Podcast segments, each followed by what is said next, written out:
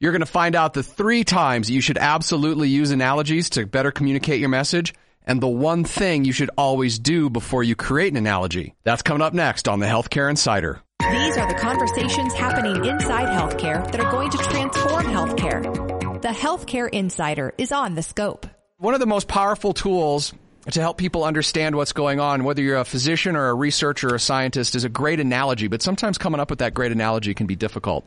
Evonne Kaplan Liss is a physician and a journalist at the Alan Alda Center for Communicating Science at Stony Brook University School of Journalism. Is there a, a, formula to creating a great analogy? I mean, how do you come up with one? That sounds kind of overwhelming and daunting to a lot of people. Well, an analogy is something that the audience that you're talking to has to understand, right? So you have to understand your audience to know what type of analogy you can use. So that's the first thing. So, for example, when I'm talking about uh, phagocytosis, which is what mac- macrophages do, and you're trying to explain that to an audience that doesn't know anything about science, um, a good analogy be- would be to use uh, Pac-Man uh, you know, it's a visual image, and Pac-Man is exactly what phagocytosis is. What a macro, you know, it's it's it's eating up something.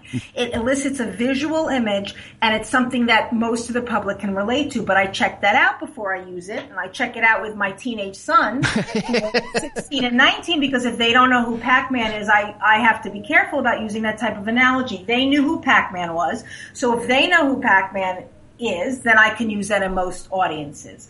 Um, another uh, analogy would be like a surgeon when he's trying to tell his patient the size of the tumor that he removed, and he says it's like the size. Uh, it, it's like the size of a grapefruit. That also tells the shape and the size of the tumor that was removed. It puts it into context for the patient, but you need to know that the patient's going to understand that analogy. And there are some specific times analogies can be more powerful of a communicating tool than others. Let's talk about the three times that you should really look to use an analogy to make your point. When you're using numbers, it's really important to put them into context.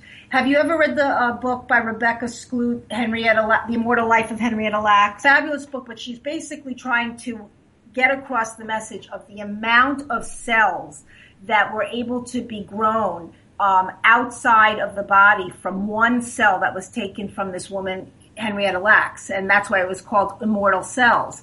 And she was trying to put the number of them into context.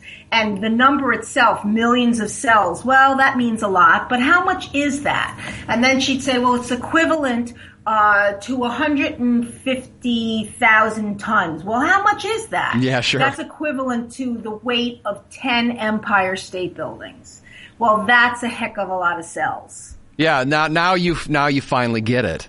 What what other things do you find are handy for using analogies for? So numbers, you know, and magnitude is good. What, what other instances are they pretty powerful tools? Like the Pac-Man was a good vet, a visual. Sometimes you need a visual and you may not have one, you know, like a prop or something, but you, a visual in somebody's mind is a great way of transmitting information and it's memorable. And another, another instance where an analogy might be a powerful tool. To develop common ground with your audience, uh, so you can relate to them better if you have something that they understand and you understand from, from a common past uh, it'll bring you closer together. It'll help you engage the audience. Be part of the conversation that transforms healthcare.